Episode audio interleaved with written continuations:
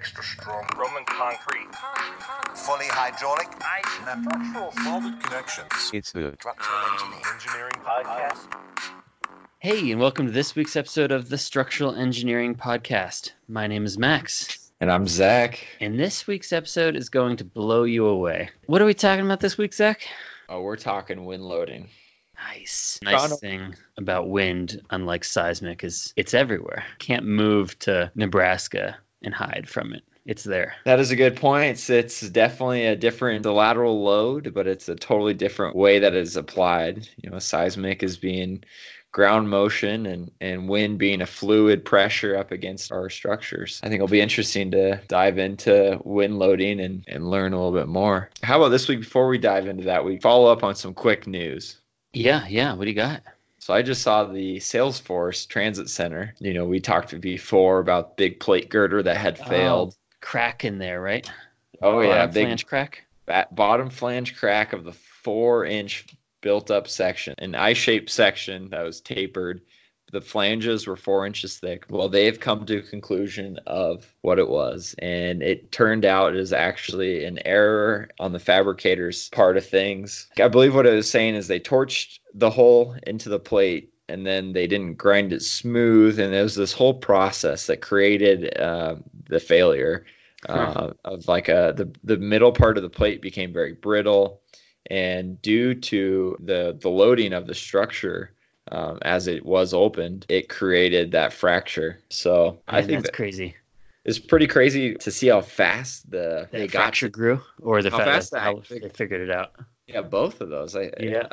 Think it's pretty crazy. You know, you you look at the bridge in Florida that collapsed and that's taken a lot longer to really get to it to what happened than this and sh- you know sure there's a lot of different uh, other factors that were going on with the bridge in Florida and, and some new systems that were being used that might you know be adding to this delay of un, you know understanding fully but uh, I think it's pretty cool in the Salesforce um, Transit Center that they kind of kept people up to date and yeah, Uh, absolutely.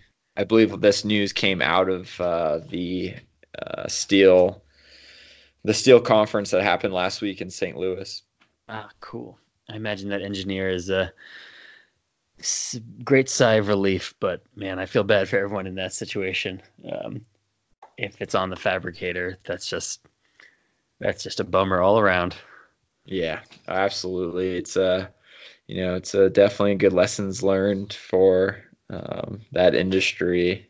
I wonder, um, you know, I remember when we were talking about this the first time, we mentioned that the detail, you know, was nobody thought it was a good detail. Um, people, you know, that review this type of thing, not us, we don't know, but but you know, people that are professional in, in this sort of detailing said this is just not a great way to to route your loads.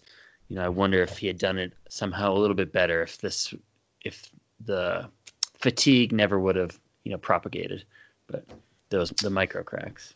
Right. Yeah, and and it's just it's yeah, and it's it's just crazy to think that the way they found this issue was due to the fireproofing being cracked. I mean, that's just that's just crazy. Yeah, it could have been catastrophic pretty easily. So yeah, that's the news this week. Something else that's going on that's really cool is the Tall Building Council is uh, meeting in China right now, and so I believe there should be some pretty cool news next week, next See what episode. comes out of that. What about this uh, for a segue? Let's get windy. Uh, there's wind in China. Speaking of which, wow, yeah, that's as good as I have. mind blown. Where does wind come from? What is this thing? Let's start at the bottom.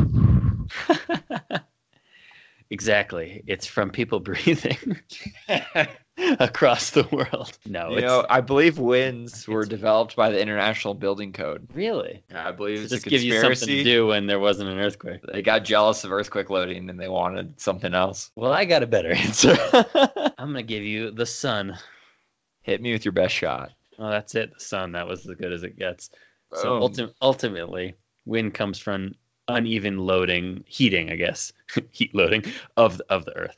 Right. What so, about black holes? uh, you know, hot topic, but uh, not helping us right now. Not Okay. not important to this. Yeah. So basically, Earth spins around. Gosh, um, and heats some areas of the Earth's surface more. Albedo or something like this. I haven't used that word in a while. Basically how much heat a surface takes in. And so, you know, a black surface takes in more heat than a white surface. So due to that uneven heating, there have high pressures and low pressures, and the same, you know, that sort of creates storm cycles. I obviously don't know really what I'm talking about. This is not structural engineering, but I read it. So On the internet? when- I it was a it was a book. It was a textbook. So the so the so the wind wants to move from the higher pressure area to the lower pressure area, and it's just a constant cycle. And there's sort of a dominant wind in in the northern hemisphere. It goes from the west side to the east side, heading slightly south. So I think to summarize that, the sun heats the air, the, the and then hot air rises, cool air moves in to fill fill the space, and then thus moving air is wind. Let's go with And that. that's and let's call that the wind cycle. Let's call it the wind cycle. What about the wind scale? Now you've lost me. there was a guy, Sir Francis Beaufort, in 1805, that had nothing better to do but to break wind speeds up into a little categories and formally make a wind scale, the Beaufort, the Beaufort wind scale, or Beaufort. Uh, this is, you know, sort of comparable to, I'm going to say the Mercalli. It has nothing to do with damage. It only has to do with wind speed. So yeah, he's got the scale, and he, he broke it up um, into I don't know. It looks like almost a dozen categories here, and they have nice words like strong breeze is 22 to 27 knots. It starts with a gentle breeze. It moves to a moderate breeze. Uh, it gets into a gale, a strong gale. It goes on and on. They're very uh, non-descriptive. but this is what the formal scale. This is the formal wind measuring scale. And anything over, so you end on hurricane. It goes violent storm, hurricane, and then anything more than that, that's just too fast. Do you know what uh knot conversion is to miles per hour? No, no idea. One knot is equal to 1.15 miles an hour. What's a knot? So, have you ever tied your shoes? okay.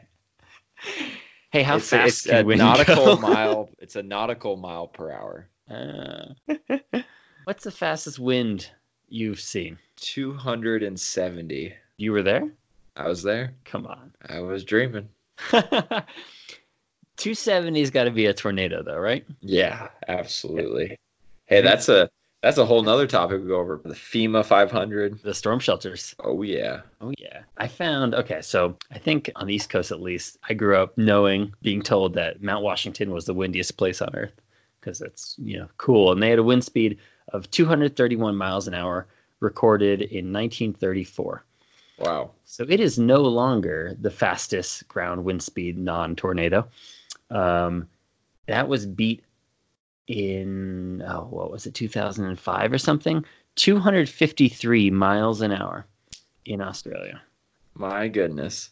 Yeah. Let's see. So we're we're in a pretty windy region here the front range of colorado. What sort of wind speeds do we deal with on a normal basis? I would say probably somewhere around 140.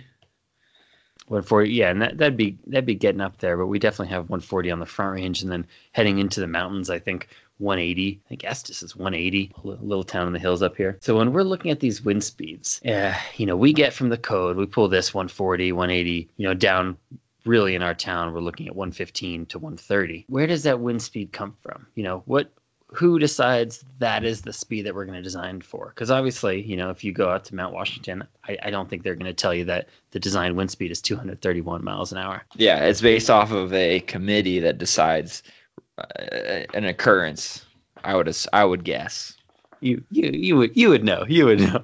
Yeah, you're I mean, you're right on. It's it's it's some heavy statistics. I have a hunch, but based on the the data that they have, um, and and this has changed a lot. I don't want to jump around too much here, but you know, right now we look at a three second gust, but we used to look at something that was just fastest um, fastest mile. The weather stations kind of stopped recording fastest mile in a sense, and and they changed over to this three second gust sort of recording. So the building code had to follow the available data. So now we're in this three second gust sort of deal. And the way they decide how much, you know, what is the wind speed that we need to design for is by saying the what mean recurrence interval is most appropriate for the building type. Um, so this is all about like the reliability of the building. Basically, like when we're talking about seismic, the chance that it falls down. What wind speed can do we have to design to that are uh, the probability of this building falling down is within our standards.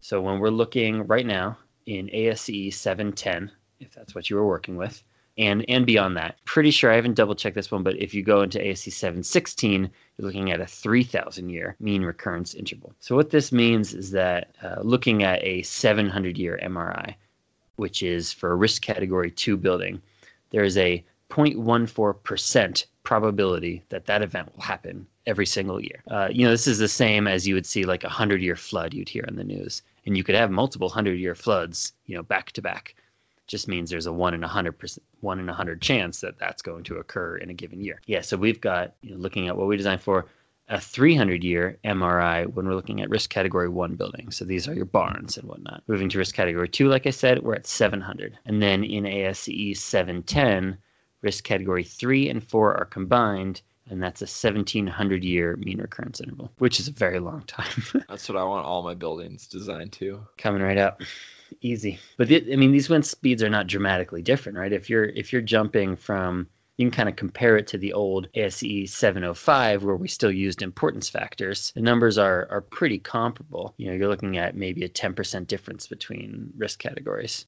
Well, now that we have a good understanding of where winds come from and and you know a little bit about the speeds of wind, I guess the next thing that we can really go into is w- where do our pressures come from? What codes are we looking at? Where in the codes are we are we getting these pressures from? And then you know what factors what what are the big things i need to look at and need to understand for my wind loading? If we look at the the wind pressure is probably the next place to start.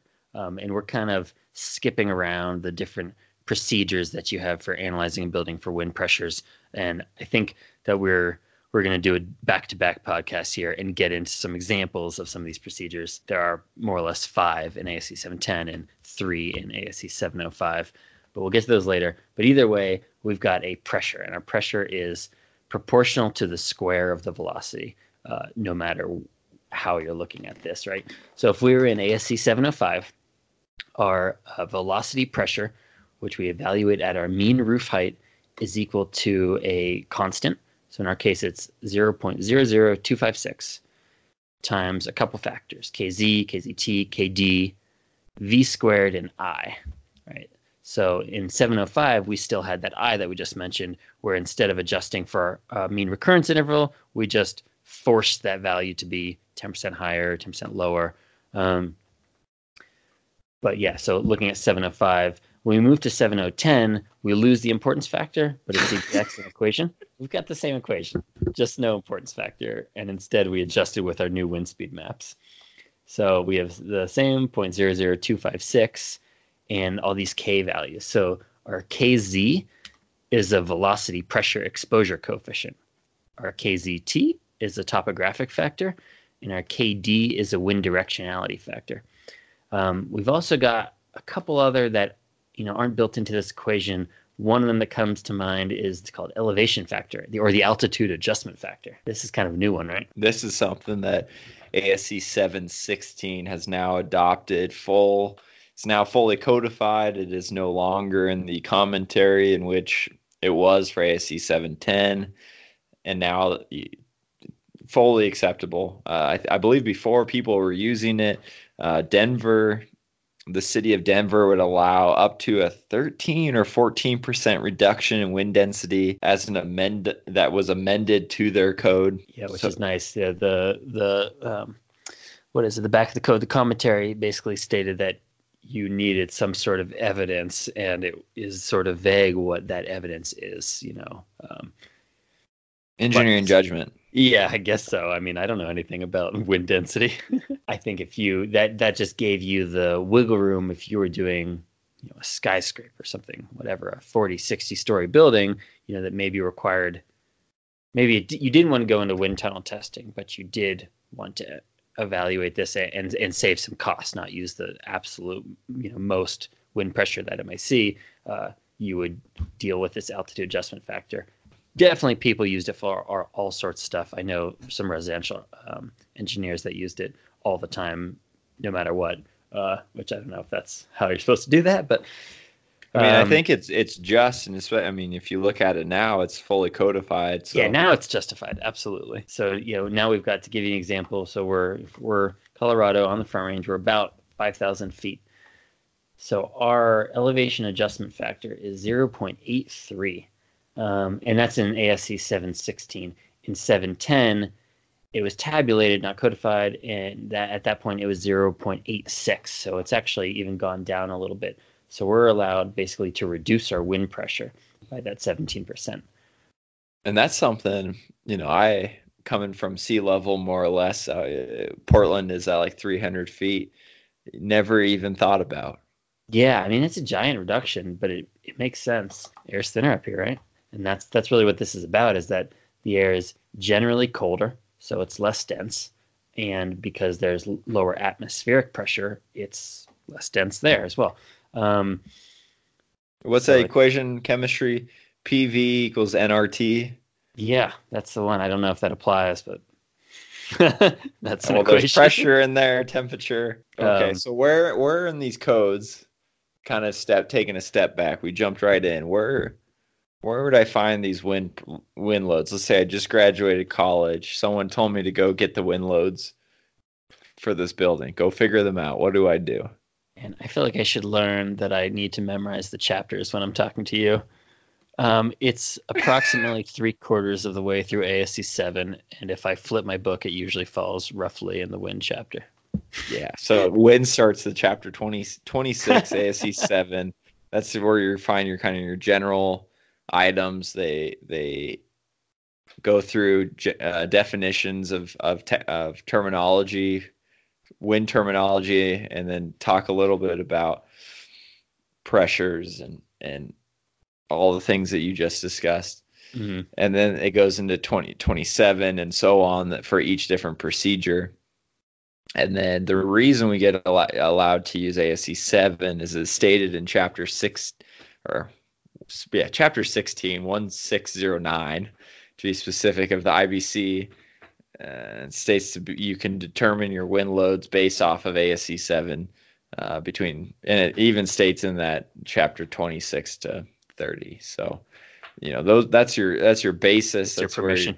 your permission to you know the I, IBC gives you your permission to use ASCE 7 uh, and so this is you know more or less where the code language is to do that and then now we you know kind of continue through going into the wind loads here Let's see. I want to hit back on one thing on the on the velocity pressure before we move forward. I said that it is proportional to the square of the velocity, and I think this is kind of a hard. It's, you know, it's an easy concept, but it, you can forget. Let's say you you're looking at a building that was in an old code and it had a wind speed of whatever 115 ultimate, and now it goes up to 125 ultimate.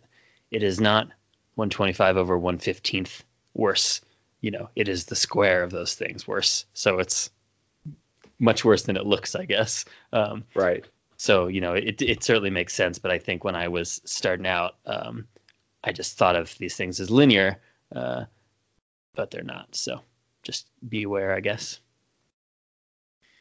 Um, So the first thing you do, I mean, really with any building, is kind of understand. And you you talked about this with the mean um, recurrence interval. You know, that's that's based off your risk of your of your structure. And instead of having an I value, you you know, you have these different wind speeds, which kind of come out to being the same the same thing. So Mhm. now I've I've got my my three second gust at a certain altitude. I'm guessing that I'm Yeah. you know, that my base yeah, my basic wind speed is you know a, a three second gust, and then the next thing I'm I guess I'm, I'm probably going to be looking for is what what does my what does the area around my structure look like? You know, to kind of determine how exposed it is. Yeah, let's start hitting those factors. So the one you're getting at there is probably the topographic factor, I imagine, but that also kind of includes surface roughness. You're more saying surface roughness. so yeah, depending depending where your building is located, you know, you can have it, um, let's say, in some salt flats, uh, surface roughness D, flat, unobstructed areas and water surfaces. Um, so there's some distance to this, which I I don't do. You, do you recall what this is? Like how much flat you need to call it D? Oh man, I believe it's 2,000 feet.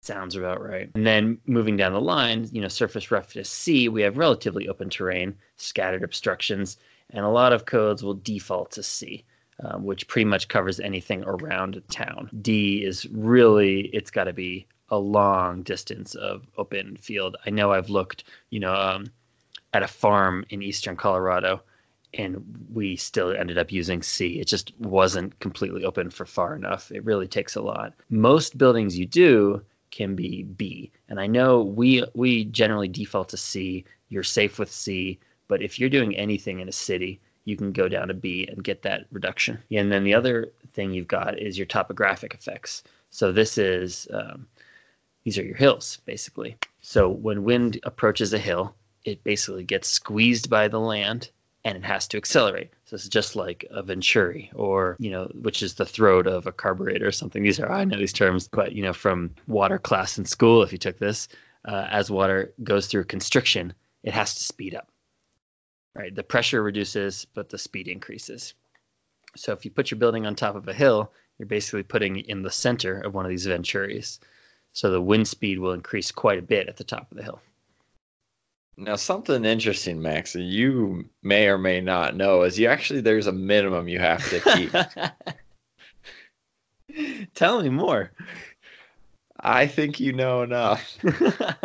yeah, so if you look in the code, you know, when you go through these equations, you can you can get them to pop out some pretty small numbers potentially. If you really have the a, a perfect site, let's say that gives you the best factors through everything and you're at a super high altitude even you know you could get the pressures on your building to be crazy low but the code requires at least a minimum to be specified uh, for design. And that would be a 16 pounds a square foot uh, for your wall pressure and a roof pressure of 8 pounds per square foot.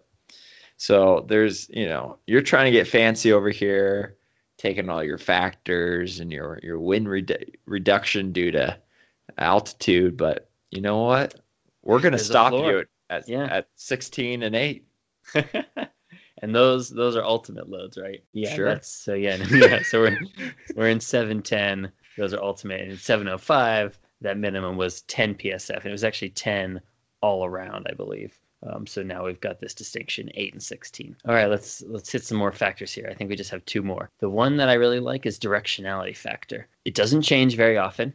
Uh, this is that 0.85 in your equation. That's probably just repeated all the time. But what it's looking at is the probability that your building is hit with a wind in the exact direction that it is the worst. So, you know, if you have a gable roof, let's say the broadside of a barn here, what's the odds that the wind comes directly orthogonal with the long side of the barn and is the absolute worst case. It's not very good, right? So they apply this directionality factor to uh, adjust for this probability, and this is typically 0.85 for a building main wind force resisting system. It's always 0.85. Whoa. Yeah. If you're looking at some other weird stuff, so you know, based on that example there, if you had something that was round, a round chimney or tank, the odds of the wind coming at the worst direction are pretty darn good because it's the same shape all around. It's round. It is round. So your directionally fa- directionality factor there is 0.95.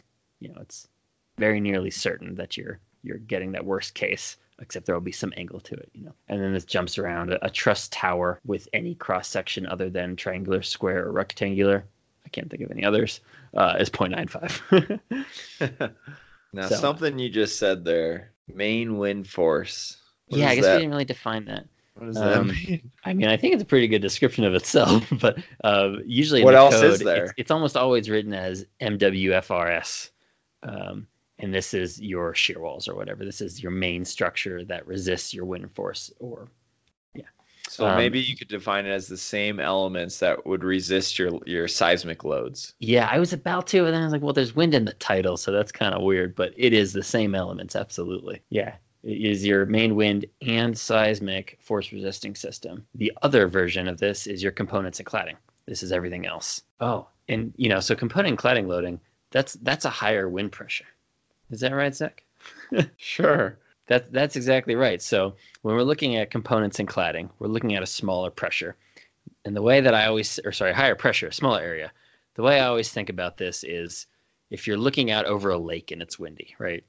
You see the lake, the water in the lake kind of move in little patterns. It's not all at once. So when we're looking at the main wind force, we're assuming that all this wind is uniformly hitting the building.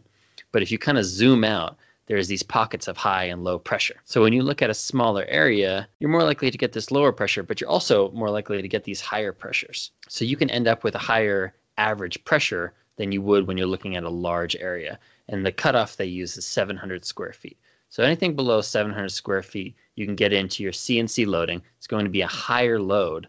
Um, and until it gets you know past that 700 size, then they say you know it's it's uniform enough. The wind is not completely uniform across a cross section of the wind, um, but it's close enough at that point. So I'll design my shear walls for my main wind force system, resisting system hmm force. And then I'll design the studs in those shear walls for that wind pressure of the components and cladding. Absolutely.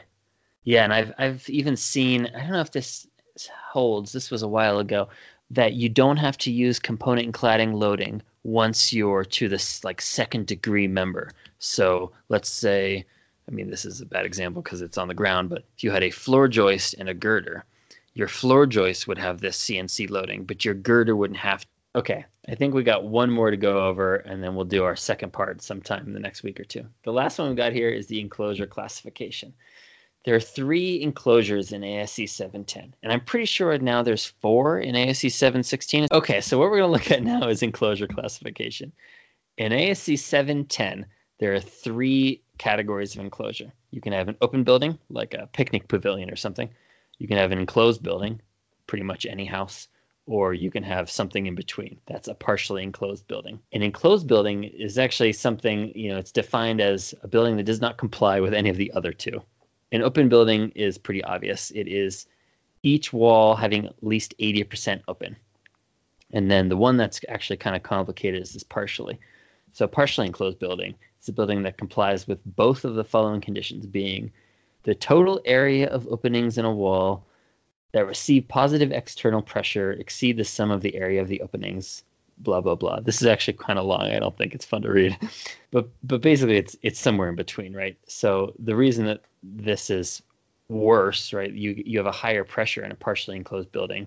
Your internal pressure coefficient is 0.55 because this thing can basically be inflated without room for the air to blow out. An open building you know fills up with air and just comes on out the other side. If you have a partially enclosed building and it's blown from the wrong side you can have this sort of fill up like a sail and kind of get double your wind load. You still have positive on the walls, you still have negative on the backside, but now you've got this giant positive on the inside as well.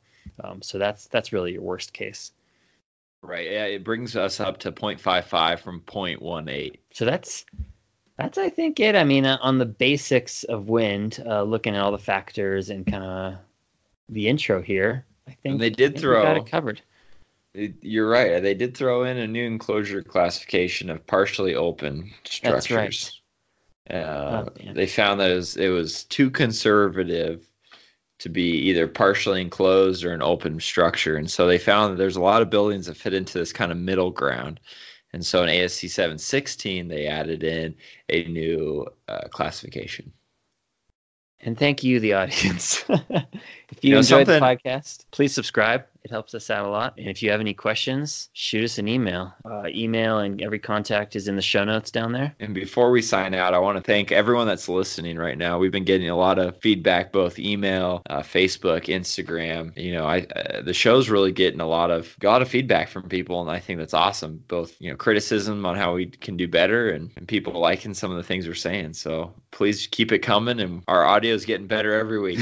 We're working on it. we are working on it. So let us know what you guys would like and what you, you look forward to and what you don't like, and we'll yeah, uh, we we got some ideas for shows from people uh, coming in on email and Instagram and stuff. So we really appreciate that. And those are in development. so reach out to us and have a good week. See ya.